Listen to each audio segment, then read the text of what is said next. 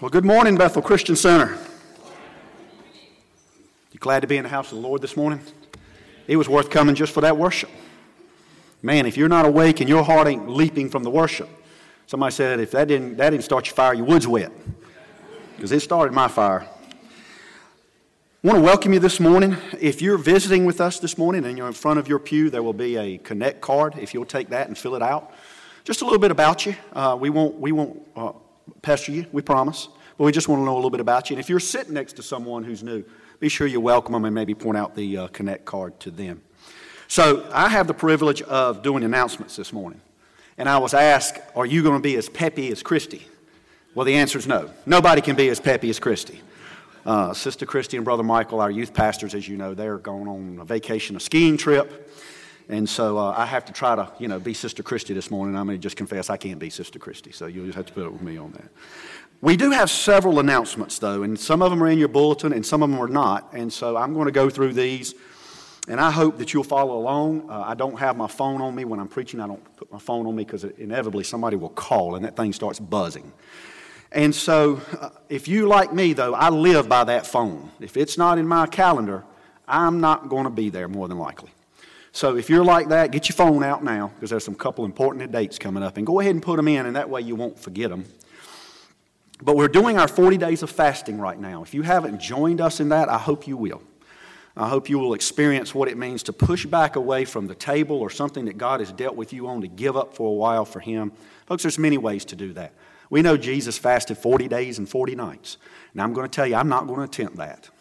But if you have never experienced what it means to push away from the table a little bit, maybe a meal a day, uh, maybe a sun up to sundown, maybe after a certain time, there is something uniquely spiritual about that. And I cannot explain it to you. It's one of those things, like many things with our walk, you have to experience for yourself. But we hope that you will step out and, and involve yourself with that. Next is the night of worship. That is February the 9th. February the 9th. That's one of the things I want you to put in your calendar. It's coming up soon. Brother Matt and the worship team really prepare for that. If you have never come and just worship the Lord for an hour and a half, it's an hour and a half of what you experienced this morning during praise and worship. And, uh, and, and the, Lord says He inhabits our praise, He lives there. And so if you've never been to one of the uh, nights of worship, February 9th, uh, and that, what, what time will that start, Matt? At 6 o'clock. We hope that you'll come and be a part of that. The youth are doing a, uh, a, a youth night. That's at 6.30 on January the 30th. They'll be leaving uh, from Bethel to go to Greystone at 6.15. Uh, once again, that's January 30th. And then there is a kids' art show next Sunday after church. Now, let's make sure we support our little kids. I've seen the little art they've done back there, and I think what they're going to ask you to do is, you know, when service is over, we're ready to fly out and, and go get our chicken, and I understand that. But let's, they're going to ask you to detour through the fellowship hall and see what the kids have done and spend a little time uh, with our children. And then there's a, uh, our Pastor Don's and Sister Carol's 50th anniversary of, of ministering and being pastors and a pastor's wife has come. 50 years. Can you imagine 50 years? I really can't. But we're going to honor him as a church and we're going to honor those 50 years. And that is the last Saturday and Sunday of February and the first Sunday of March. And I hope you will go ahead and put that in your calendars. There is actually a sign up at betheldurham.com. We're going to need some help. We're going to have to be setting up the fellowship hall. There will be some more information coming about that. But we want you to be a part of that, and we certainly want you to come and let's honor our pastor and his wife for 50 years of ministry. And then lastly, and Brother Dan will be reaching out to you uh, personally on this. We have a Friday night prayer here. He's going to be asking all the leaders of the church if you would plan to be here this coming Friday night and we want to anoint the leaders of this church for God's hand and God's blessing in your life as you are a part of the leadership team of this church. So that's this Friday night, and Brother Dan will be reaching out to you uh, as well on that. Before I move into the message, this, this Sunday, all across this nation, many other churches will be recognizing this Sunday as Sanctity of Life. 46 years ago, at about this time, the landmark decision of Roe v. Wade was was decided. And since that time, 54 million babies have been aborted in the United States. And as followers of Christ, church, we have to believe and stand for life. We have to believe and stand for life. I remember when, um, the, when Hayden was born, my oldest son, and I remember seeing that ultrasound. And the girl was sitting there and she was looking at that thing and she was like, okay, so here's his leg and, and here's his foot and here's his arm. And I was like, I, don't see it. You know, does this thing get better reception? Because I don't see what you're seeing. And that's been a long time ago. But when she put that marker over that heart, I could see it beating. I could see it beating. And then fast forward many years later, a, a young female officer. Now, when we found out the female officers was pregnant, we immediately took them off. If they were in the street, they come off the street because we, ironically, we know there's a baby in there and we don't want to take chances on that child getting injured. So as soon as we know that a female officer is pregnant, we ask her to come inside and, and work light duty. Okay? And, and so several years ago, she came and said, I want you to see my ultrasound. And that's when the 3D ultrasounds came out. And she showed me something that looked like that. And I was like, wow, that's a child in there. That is definitely a baby in there. Because before, one of the talking points is well, it's just a blob, it's just a mass, it's not a living child. And folks, all that did was show that technology simply confirmed what God's word has always said. When, when, Jer- when, when God spoke to Jeremiah, he said, Before I formed you in the womb, I knew you. Before you were born, I sanctified you. I ordained you as a prophet to the nations. And then, if you remember the story of Elizabeth, who was carrying the John the Baptist, and she gets into the presence of Mary, the mother of Jesus. And the Bible says that John leaped in her mother's womb and was filled with the Holy Spirit. So we know that there's life in there. Clearly, God's word tells us there's life in there. But, church, as we, as we deal with this, as we confront this in the culture, and it is a very hot button issue, you, if you see, you know that it is, and people have strong passions on each side. And as God's, as God's people, we should always stand on truth, but we should do it with grace. We should do it with grace. And we support a ministry here called Pregnancy Support Services because the reality of it is young ladies sometimes often find themselves in a situation and they feel ashamed, they're embarrassed, they're afraid they're going to be judged, particularly by the church. And that should never be counted amongst us as the believers. I don't ever want there to be a time in Bethel Christian Center when a young lady finds herself in that situation and she don't feel like she can reach out to one of the older ladies in our church and say, I need help. And that we won't rally around that young lady as a church and say, there's options. There's another way. Don't buy into what the culture tells you. Listen to what God says and then come along around beside him. And there's a ministry here in Durham that does that, and it's called Pregnancy Support Services. And I have a chance to go last week, and Brother Todd is, is one of the liaisons with them. Brother Todd, I appreciate his passion for this. He does the baby bottle campaigns, and we'll be doing one of those again in the future. But last Sunday, they had an hour of prayer at, at Pregnancy Support Services, and I, and I went there and, and spent an hour in prayer with many other church who had come.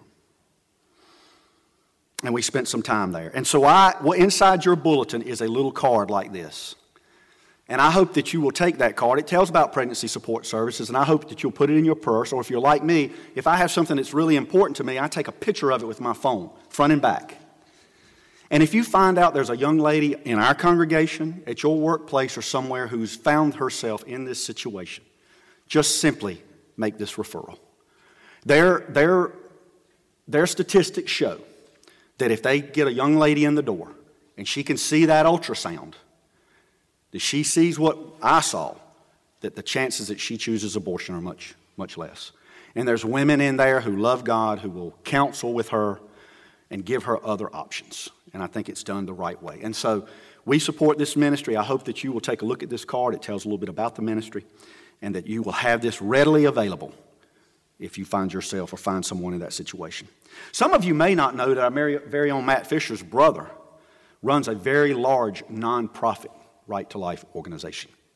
And so I've asked him if he would just take a couple minutes and tell us a little bit about what it is his brother does uh, for this cause.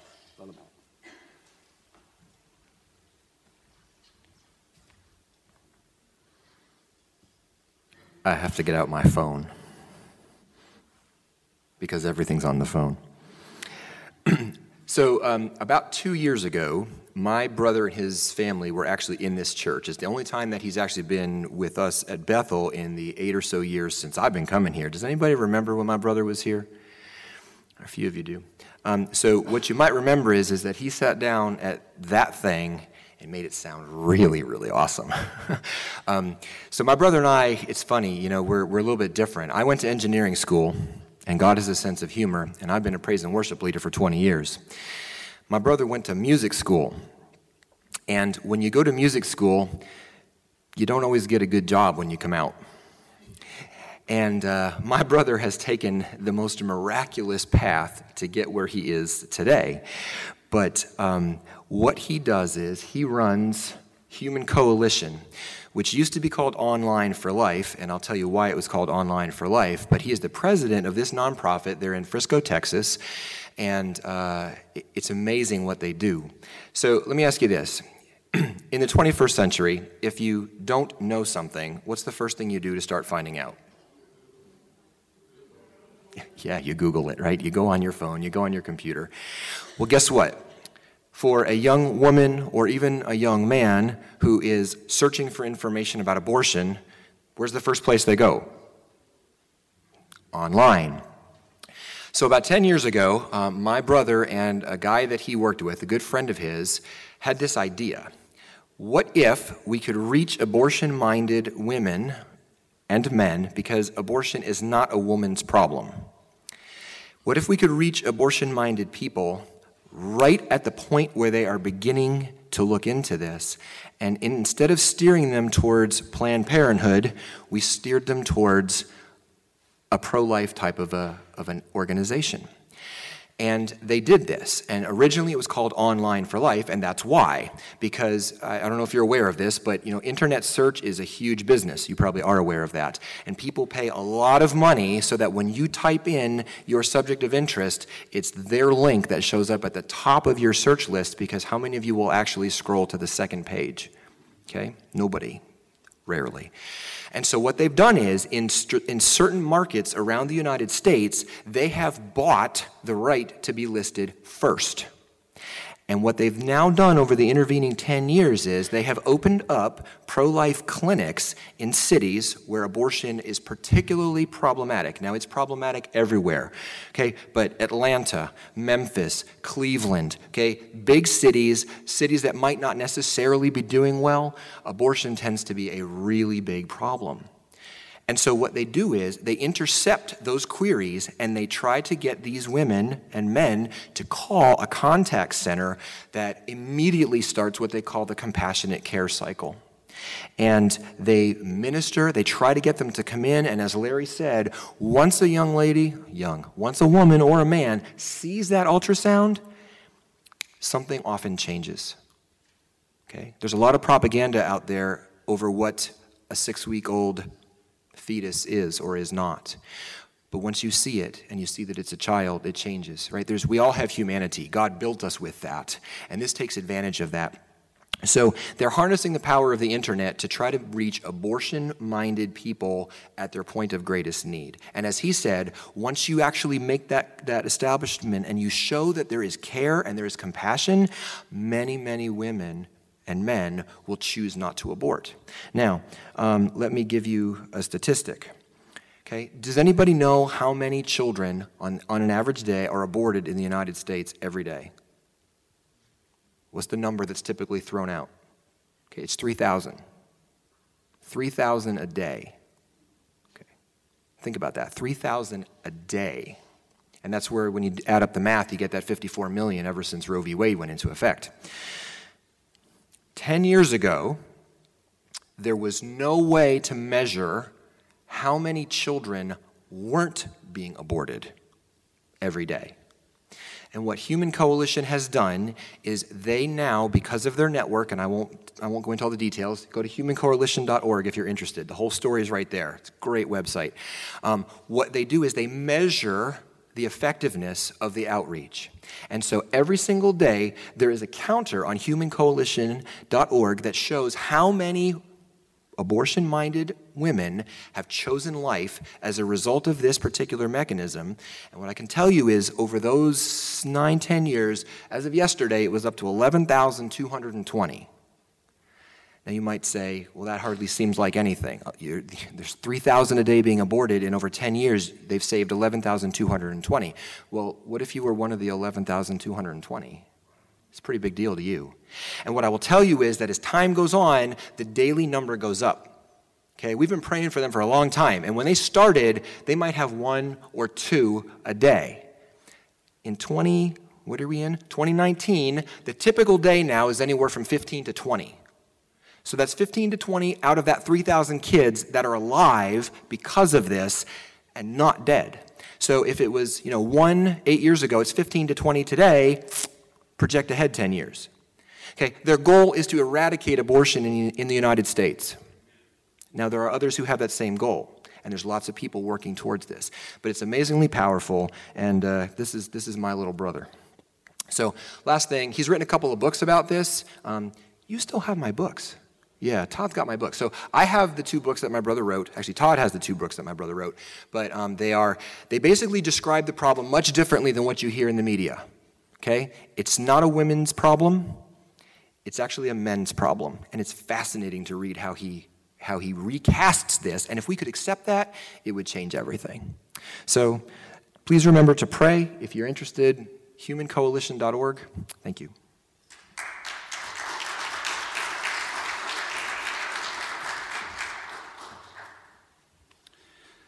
God's working everywhere through all kinds of ministries and all kinds of people, folks.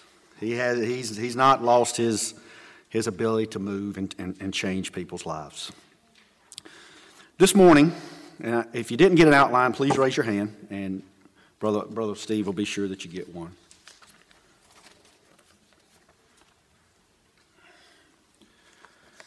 Over the summer, I had an opportunity to read this book called David the Great. Dr. Mark Rutland, who's coming to, for Pastor's 50th, by the way, and if you've never heard Dr. Mark Rutland speak, I would, please come just to hear Dr. Rutland speak. I've had a chance to hear him speak, an amazing, amazing speaker. But he wrote this book called David the Great, and I got it and started reading it over the summer. And, and it is one of the best books I have ever read. And I, I will encourage you, particularly for, for my brothers in the Lord out there, get this book and read it. it. It reads like a story. It's not a hard read, it's an easy read but it, it describes the life of this very complicated man. And, and Dr. Rutland built leadership principles into this. So if you're in any form of leadership, if you're in any form of leadership in your workplace, and if you're a dad, you're in leadership, and ladies, it could be for you too. It's about David, but the leadership principles apply. Read David the Great. You can get it off Amazon or whatever, and you can see, see the cover of it. But when you think about David and the life of David, this book prompted me to start just reading and studying more about the life of David. And when you read and study and begin to get into the life of David, and you begin to understand that in the Old Testament, the, the life of David is found in 1st and 2nd Samuel. So if you want to read it, go read 1st and 2nd Samuel. If you, and I don't know if you do or not, but if you ladies happen to watch soap operas out there, soap operas don't have nothing on this man's life. If you like action stories, action stories don't have nothing on this man's life. The story plots, the things that go on in his life is just amazing. But what, what I found fascinating is I, as I think about David is that in Samuel, God said he was a man after my own heart. And then that was confirmed in Acts when they said that David, David, is a man after God's own heart. And when we think about David, probably the most common, commonly known story about David is the story of David and Goliath. And I understand that because it's a great story. The reason it's probably most commonly known is it's taught in Sunday schools. You know, it's a story about a young boy who kills a giant. We love to see the underdog win. And so, most of our thinking about David as we come through church, if you're raised in church, is about this young boy who killed Goliath and how strong, how he trusted God and how God met his need. And that's good. That's good. But you know what? You don't hear quite as much about David, about these stories about David. You don't hear as much about the fact that he lied to a priest to eat the showbread in the temple, and he got about, about 180 other priests massacred because of, what, because of that lie. You don't hear as much about the fact that this same man who had all this belief and this trust in God, he went to a place called Gath, and he was afraid of that king there. So, you know what he, the Bible says he did? It said he acted like a madman. He started scratching at the walls and foaming at the mouth on purpose, letting it run down his beard.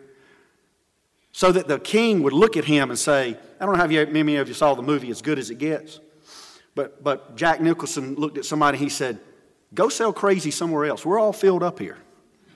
And that's what that king did. He said, Tell that, that madman to get out of here. I, we don't need another, another crazy guy here. And And they got rid of him. And it, and it was all just, just a show. He did not have the Ark of the Covenant carried by God's commands. He had it carried on an oxen, and it got off kilter a little bit. And when it started to fall, another man put his hand up to stop it, and he died instantly. And that was David's fault. He knew how that ark should have been carried, but he didn't do that.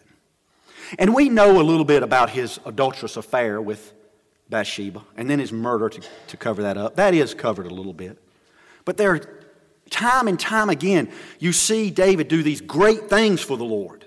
But then you see him just fail miserably, sin large. And then, God, you say he's a man after your own heart? How, how can that possibly be? In today's pointing fingers at each other evangelistic society where we just tear each other apart. Can you imagine what they would do to King David on Facebook today? They would tear this man to shreds, wouldn't they? But he was a man after God's own heart. And so as I begin to study this and look at this, I begin to see a little bit why this was a man after God's own heart. And you can go through almost every single chapter of 1st and 2nd Samuel and pull a principle out of that that still applies to our lives today. But today I just want to cover 1 Samuel 16. 1 Samuel 16, and this is about the anointing of King David. Now I'm going to read the whole chapter.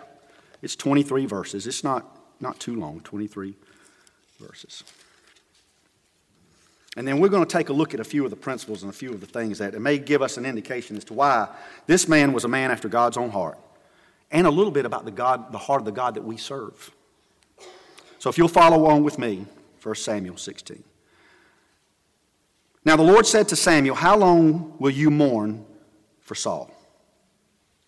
Church, let me do this. Before I read this, let me bring you up to where we are. It's, context is important. Before I read this, let me bring you up to where this is. Samuel is the prophet of the nation of Israel. Israel wanted a king. They wanted to be like other nations.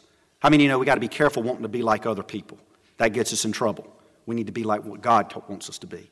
But Israel wanted a king, and Samuel was the prophet at that time. So they said, We want to be like the other nations, we want a king. So, Samuel, so God relented. He said, You know what? I'm going to give them a king. Let them pick a king. And they picked this king, and his name was Saul. Saul sinned in the eyes of the Lord. But you might say David sinned in the eyes of the Lord. I'll talk about that a little bit later. God told Saul, He said, Look, when you go into this battle against the Amalekites, I want you to kill them all. I want you to kill their donkeys. I want you to kill their oxen. I want you to kill everything. Saul didn't do that. He let the king live, and then he brought back the choice cattle and he brought those things back. And, that, and God became angry. And he told Samuel, He said, Go tell Saul I'm ripping the kingdom away from him. I'm going to give it to a man after my own heart. And Saul began to make excuses like we always do. He said, Well, you know, uh, it was the people who brought the, the plunder back. And I thought it'd be good to let the king live. Samuel said, No, you should have done what the Lord told you to do. And so he tells him, I'm going to give this kingdom to a man after my own heart. And he tells Samuel, he says, Go see a man named Jesse. He's got some sons. And that the next anointed king is going to come from those sons. And that's where we're at in 1 Samuel 16. So if you'll read with me. Now the Lord said to Samuel, How long will you mourn for Saul, seeing I have rejected him from reigning over Israel? Fill your horn with oil and go. I am sending you to Jesse the Bethlehemite, for I have provided myself a king among his sons. And Samuel said, How can I go? If Saul hears it, he will kill me. But the Lord said, Take a heifer with you and say, I have come to sacrifice to the Lord. Then invite Jesse to the sacrifice, and I will show you, I will show you what you shall do. You shall anoint for me the one I name to you. So Samuel did what the Lord said and went to Bethlehem, and the elders of the town trembled at his coming and said, Do you come peaceably? Keep in mind, Samuel was the prophet, but he was also the last judge before the king. They had a lot of power, they could have people killed. So, so when he said, I'm coming to your town, the people got nervous and said, What you coming for? And he said, I'm coming peaceably. And he said, Peaceably I have come to sacrifice to the Lord. Sanctify yourselves and come to me to sacrifice. Then he consecrated Jesse and his sons and invited them to the sacrifice. So it was when they came that he looked at Eliab and said, Surely the Lord's anointed is before him. But the Lord said to Samuel, Do not look at his appearance or at, or at his physical stature, because I have refused him. For the Lord does not see as man sees, for man looks at the outward appearance, but the Lord looks at the heart. So Jesse called Abinadab and made him pass before Samuel, and he said, Neither has the Lord chosen this one. Then Jesse made Shammah pass by, and then he said, Neither has the Lord chosen this one. Thus Jesse made seven of his sons pass before Samuel, and Samuel said to Jesse, The Lord has not chosen these. And Samuel said to Jesse, Are all the young men here? Then he said, There, there remains yet the youngest, and there he is keeping the sheep. And Samuel said to Jesse, Send and bring him, for, he, for we will not sit down until he comes. So he sent and brought him in. Now he was ruddy and bright eyes and good looking. And the Lord said, Arise, anoint him, for he is the one. Then Samuel took the horn of oil and anointed him in the midst of his brothers, and the Spirit of the Lord came upon David from that day forward. So Samuel arose and went to Ramah. But the Spirit of the Lord departed from Saul, and a distressing spirit from the Lord troubled him. And Saul's servant said to him, Surely a distressing spirit from the God is troubling you. Let our master now command your servants who are before you to seek out a man who is a skillful player on the harp. And it shall be that he will play it with his hand, and when the distressing spirit from God is upon you, and you shall be well. So Saul said to his servants, Provide now a man who can play well, and bring him to me. Then one of the servants answered and said, Look, I have seen a son of Jesse the Bethlehemite, who is skillful in playing, a mighty man of valor, a man of war, prudent in speech, and a handsome person, and the Lord is with him. Therefore Saul sent messengers to Jesse and said, Send me your son David, who is with the sheep. And Jesse took a donkey, loaded with bread, a skin of wine, and a young goat, and he sent them by his son David to Saul. So David came to Saul and stood before him, and he loved him greatly, and he became his armor bearer. Then Saul sent to Jesse, saying, Please let David stand before me, for he has found favor in my sight. And so it was, whenever the Spirit of God came upon Saul, that David would take a harp and play it with his hand. Then Saul would become refreshed and well, and the distressing spirit would depart from him. Father, I thank you for your word. God, I thank you for this. This is just a, a moment in history. These events actually happened. But God, in your word, there are principles for us today. We see your hand in the life of David. God, we see the nature of the God that you are. There's so much we can still learn from your word because it's true in all that it teaches and says to us. So I pray your anointing on it. Lord, I pray that it won't be my words, but your words. Lord, and I pray that the hearers, God, that someone here has something to hear from you, that they will hear it through your word. In Christ's name, amen. So if you take a look at your paper, it's just a guide. Look at, just, just go through a couple of things we can glean out of this encounter about David being anointed. It's called Lessons from the Anointed King. First, if you'll take a look, David was just a shepherd. He was out shepherding sheep when all this. David had no idea what was about to happen to him. And as we go out through our life as followers of Christ, you might be at work, you might be in school, but if you're one of His, He's got something He's working on. It's not till many times till later in life, as Brother Dan stated when it comes to giving, it's not until we look back sometimes that we see what it is that God has done for us, that we've seen His hand in our lives. David would have had no idea that he was out there as a shepherd boy. Now, had God already impressed something in David's heart? I don't know. The Bible doesn't tell us that. But all I do know is he was just a shepherd, but he would soon be a king. God had already made that decision. And when God makes his decision on things, those plans are going to happen.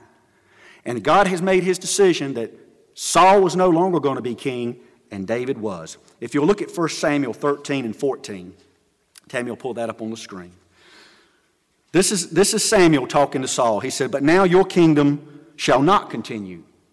The Lord has sought for himself a man after his own heart, and the Lord has commanded him to be commander over his people because you have not kept what the Lord commanded you. When God makes the decision, it doesn't matter where you're at, what you're doing, there will be times as a follower of the Lord, you will look back in your life and you'll say, God directed my path right there. And God was directing David's path. God is preparing David, preparing David even as a shepherd for his use. You don't really see that until you go into the story of David and Goliath. I got a rock here. Now, I told Brother Matt what I was going to do with this rock. I was going to look around and see who was sleeping. I was going to see how good I could throw it. But I ain't seen anybody sleeping yet, so I'm not going to throw it. This rock, this rock came out of the valley of Elah. Tammy and I had a chance to go to Israel this past year in, in 18. I got to stand in the valley of Elah. That's where the story of David and Goliath took place. I told the guys this morning, I was talking, I said, you know, I believe this is the very rock that took David down. I think I'm going to have it DNA tested. It's not. I'm sure it's not. But it was, it was fascinating to stand there in that valley in light of this story, church, and to know that what the Bible says is that the Philistine army was on one side, the Israel army was on the other side, and the, Israel, and the Philistine army brought out this guy, this giant. Now, some, some scholars say he was nine foot six. Some say he was only six six. But keep in mind that Jewish men at that time would have been five five, five seven.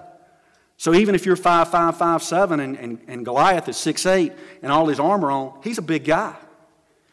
And you know what he did? He stood there and he said, I defy the armies of Israel. And I thought about this morning as we were singing that song. I didn't know Brad was in it. And he said, Every high thing must come down. Anything that sets itself up against the power of God and his authority, it is coming down. Goliath didn't know it yet, but he was coming down. But David did. David knew he was coming down. And how did David know that? If you look at, look at 1 Samuel 17 34 through 36. But David said to Saul, now, this is David. He's, he's about to fight Goliath. Okay? He's about to fight. He, he comes out. He's still shepherding at this point. And he runs down to give his brother some supplies because his brothers were warriors. And his first brother Eliab says, Look, Squirt, what are you doing here? Get on back to the shepherd field where you belong. And David sees this giant and he sees the soldiers and everybody's afraid of him. And David says, What's going on? And he hears that Philistine say, I defy Israel. I defy Israel. And this is one, of, you know, get hold to a couple scriptures in the Bible. Everybody should have a life verse. I have mine. This is not my life verse, but it's still one of my favorite verses in the Bible. Because I see David standing there and he looks at the Philistines and he looks at his brothers and his soldiers. He sees that soldier standing there. And I can see him looking around and I can see him putting his hand up with all kinds of boldness and saying, who is this uncircumcised Philistine that he would defy the armies of the living God? And it helps me to know that one day I'm going to stand and I'm going to face a battle, and some of you have faced a battle. And if you'll have that type of boldness, you can look at that thing and say, Who is this? Who is Satan that he would come against me and defy the God that lives in me? And I want to be as bold as David was when that time comes. And he was, he was confident.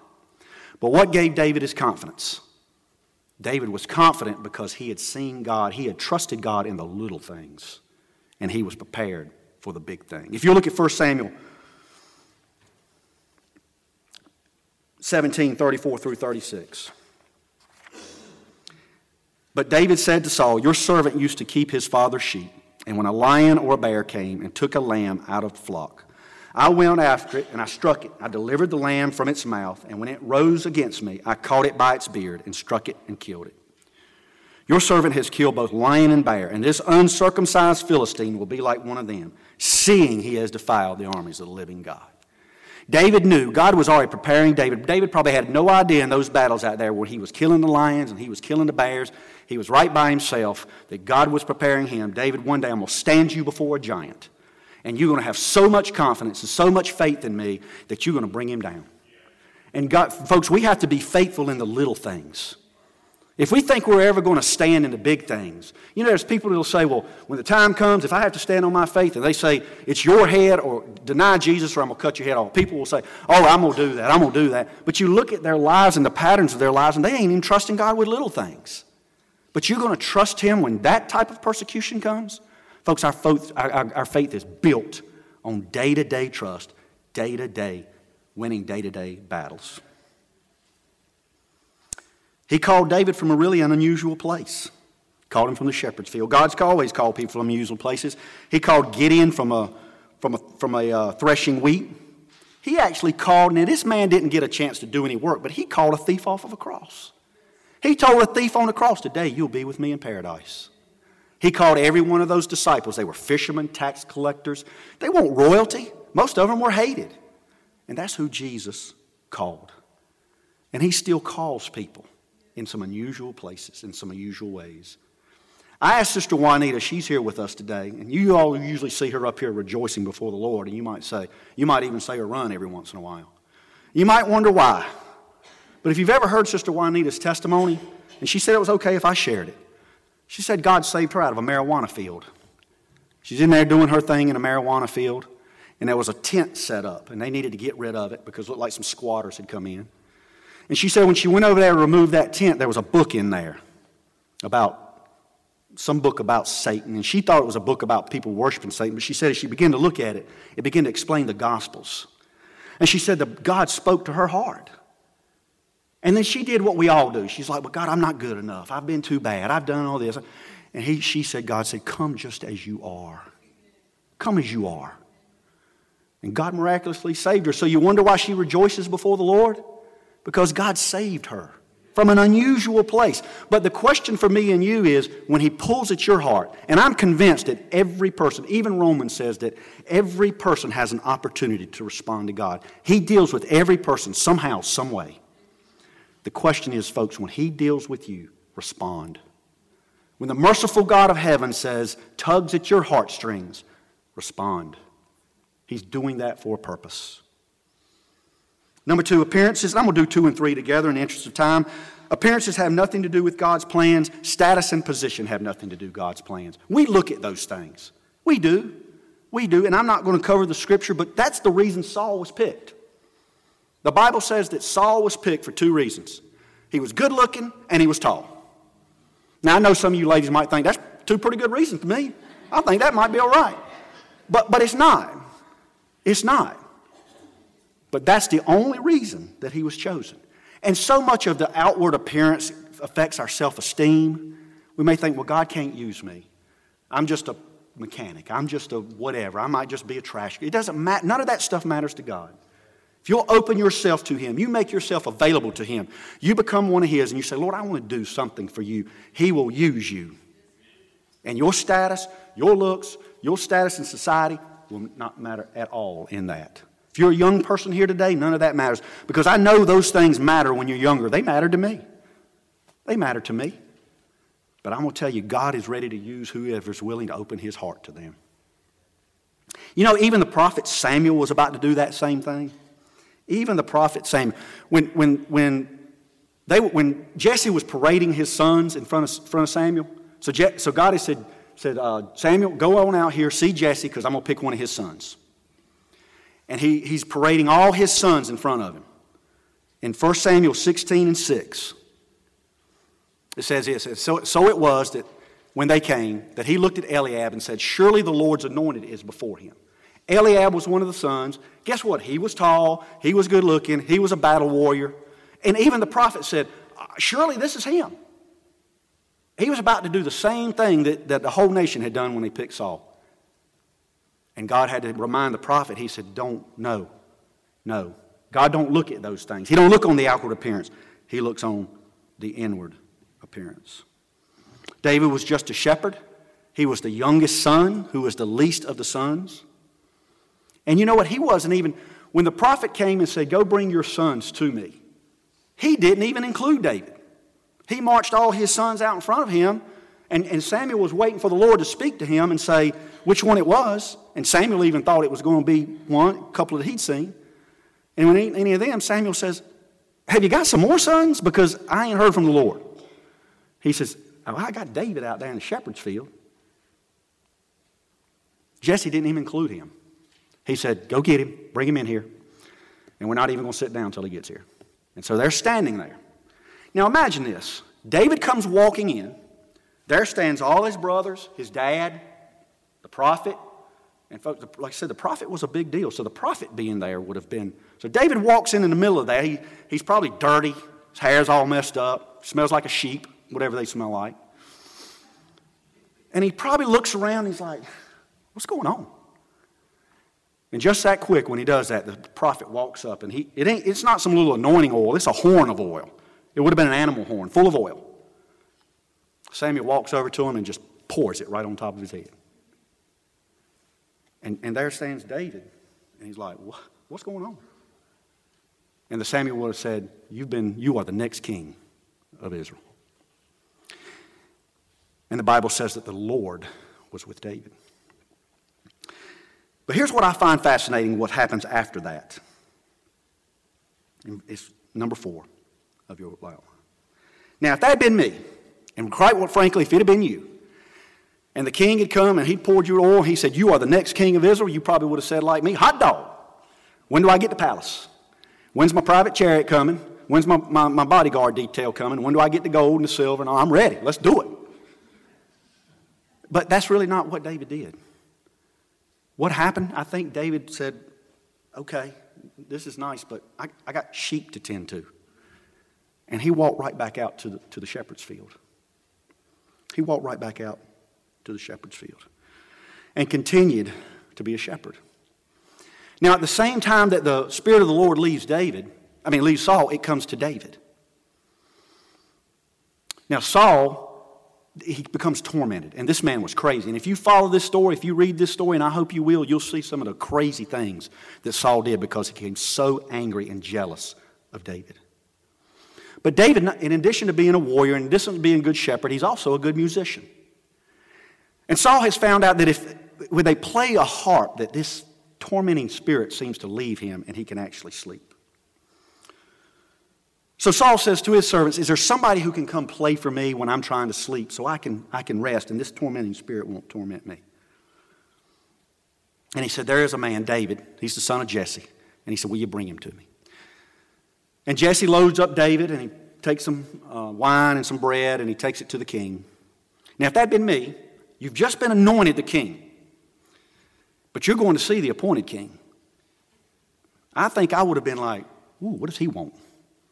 Because the king had a lot of power too. Does he know, has, tra- has word traveled back that I am now going to be the king of Israel? What's Saul going to do to me?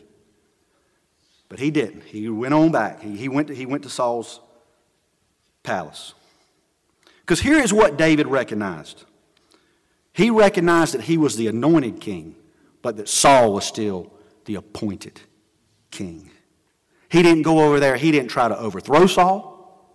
He didn't go in there saying, Guess what? I have been appointed the king, and this guy's on his way out. The Bible says he became his armor bearer and played for him. He was a servant.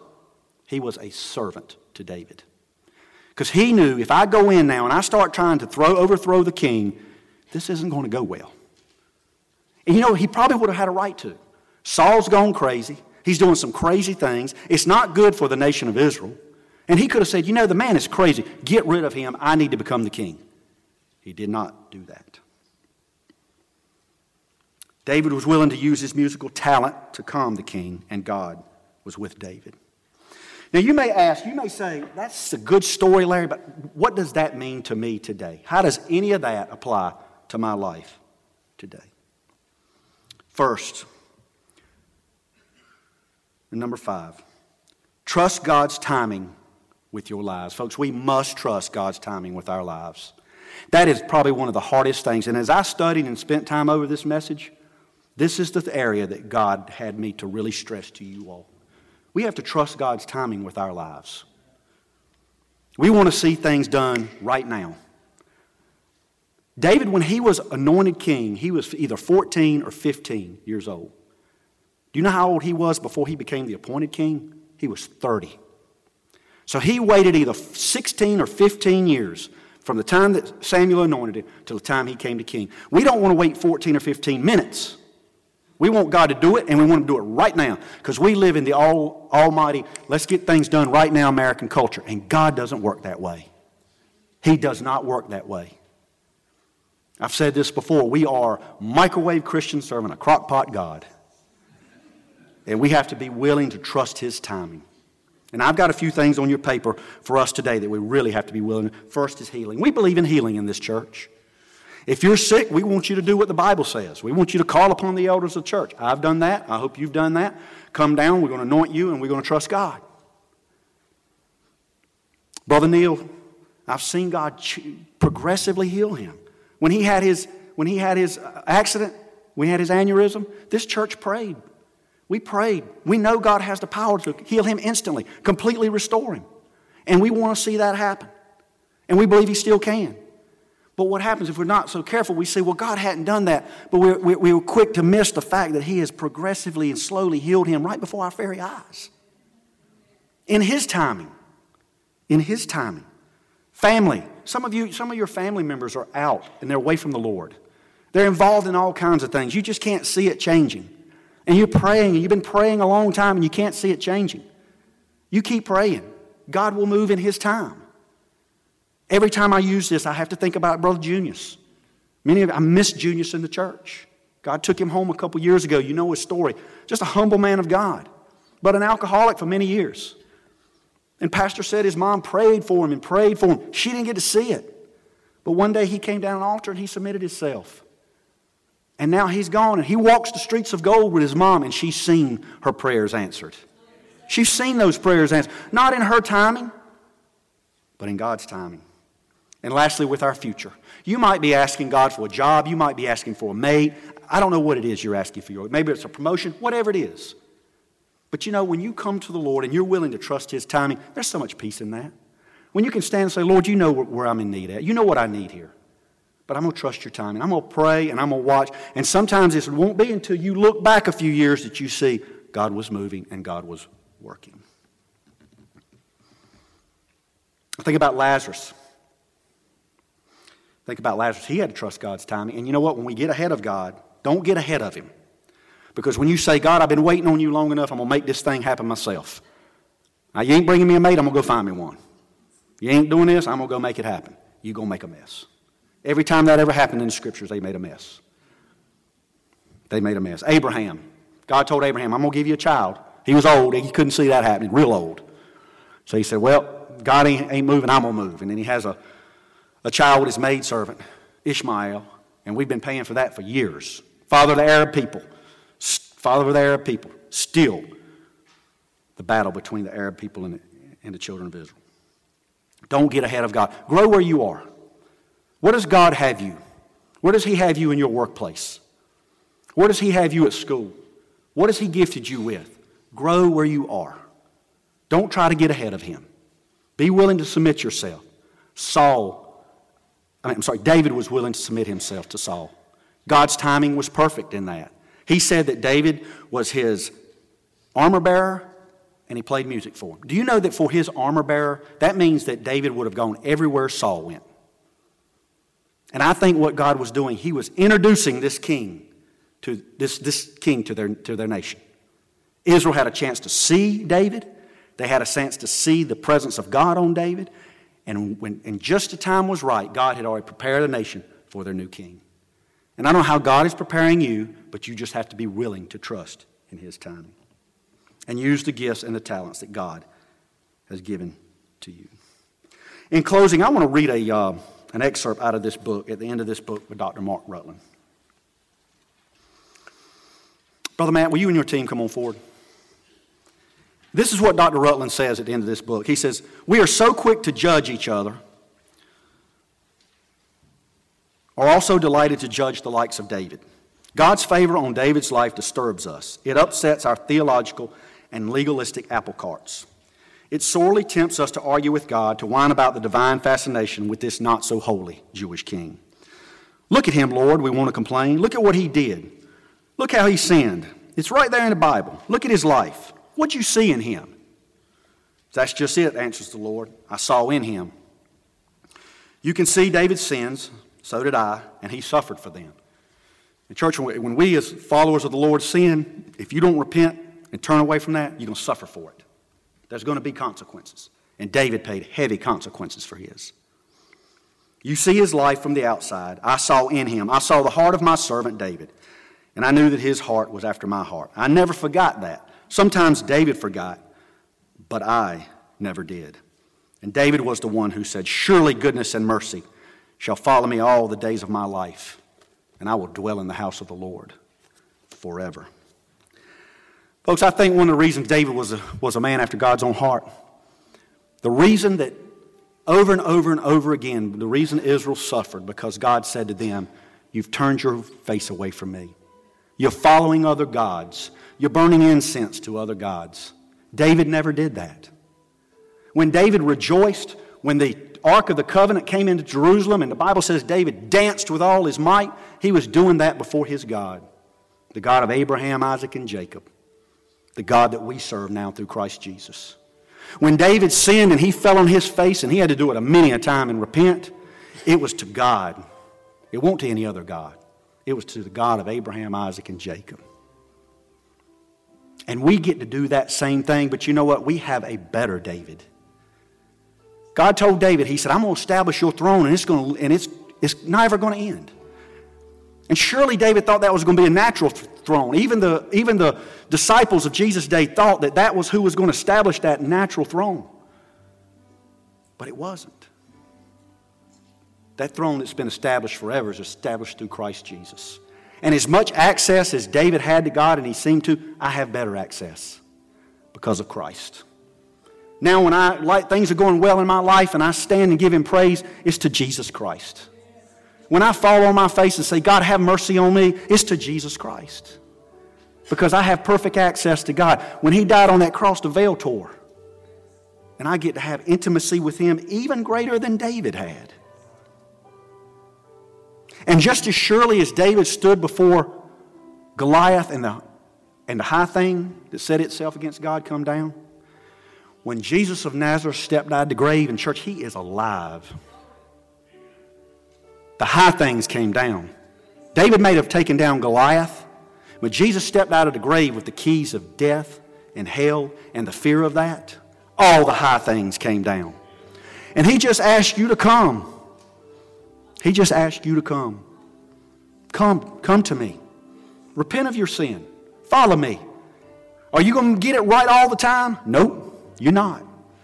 But I'll tell you what, the longer you walk with him, the more you'll get it right. The more you'll get it right. If you've never submitted yourself to Christ, Billy Graham said this. He said, I've never met a man who surrendered himself to Jesus Christ and, and regretted it. You'll talk to a lot of people who have a lot of regrets. Not that. You'll never regret it. I told you as I was going over this that where the Lord was really impressing on me is His timing. And out here in this congregation, there are some of you, and I know you're waiting on God's timing on something. You have been for a while. And you're saying, God, when are you going to move? And if that's you this morning, I'm going to ask everyone, if you will, to stand. I know it's getting close to 12. And I'm going to ask some folks to come down in a moment. And if you feel like you need to leave, I want to thank you for coming. But I hope you'll stay. We, we believe in prayer here, we believe in bearing each other's burdens here. Because God helps us, but also we help each other. We help each other.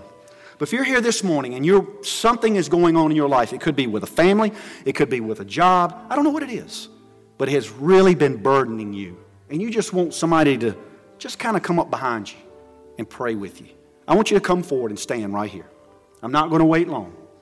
If there's something in your life and you've been praying and you said, I just, I'm trusting God's timing, Larry, but it's just getting harder, I want you to come and stand.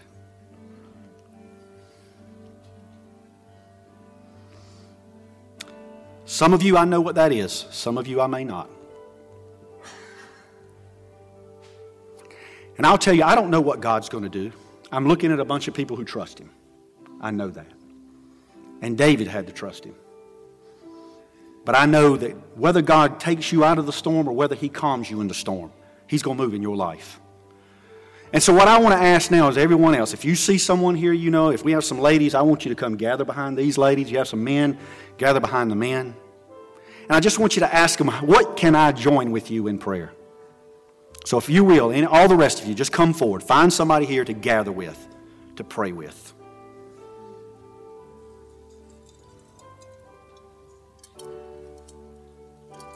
All who will, come forward.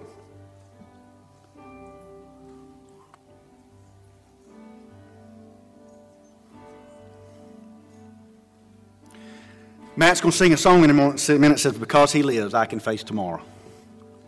Because Christ is alive, you can face whatever it is he, you're dealing with. He's faithful. He's faithful. He was faithful to David, he'll be faithful to us. So let me pray. I'm going to pray, and as I pray, I want you to gather around. I want you to find out what, what can I join with you with? What can I bear your burden with? And let's pray for each other. Father, I thank you, God, for who you are. God, I thank you for your faithfulness. I thank you, God, that as David stood before a giant, the boldness that he had. But God, sometime in our human flesh, we know, God, that you're still the God who slayed the giant. We know that you're the God who stepped up out of the grave. And you said, Come unto me, all you are heavy laden, and I'll give you rest. But in our flesh, sometime we have a hard time with that, Lord. And so, for each of my brothers and sisters that's come forward, God, I ask, Lord, that you would move in their lives. God, I pray, Lord, that whatever it is they're seeking you for, God, that you would help them in that, God. God, that you reveal the answer to them. And God, if you don't change the storm, God, that you would calm them in the midst of the storm. God, there's supernatural peace in your presence. There's peace in following you. There's peace in knowing you. The world is looking for peace, and it's found only in you. And I thank you for that, God. Lord, and I pray, and I pray, and I pray if there's some who didn't come forward, God, that you would move in their lives right where they are. And Lord, I pray most of all, if there's one here that you have pricked their heart, they haven't surrendered their hearts to you. They're still fighting life on their own. God, they're still trying to justify themselves. God, you say, come. Come. And God, they can do that right where they are. They just, it's not complicated. Lord, we just simply have said, Lord, have mercy on me, a sinner. And you see the heart. You see what happens when that happens. I don't, but you do. And I pray that, God, in Jesus' name.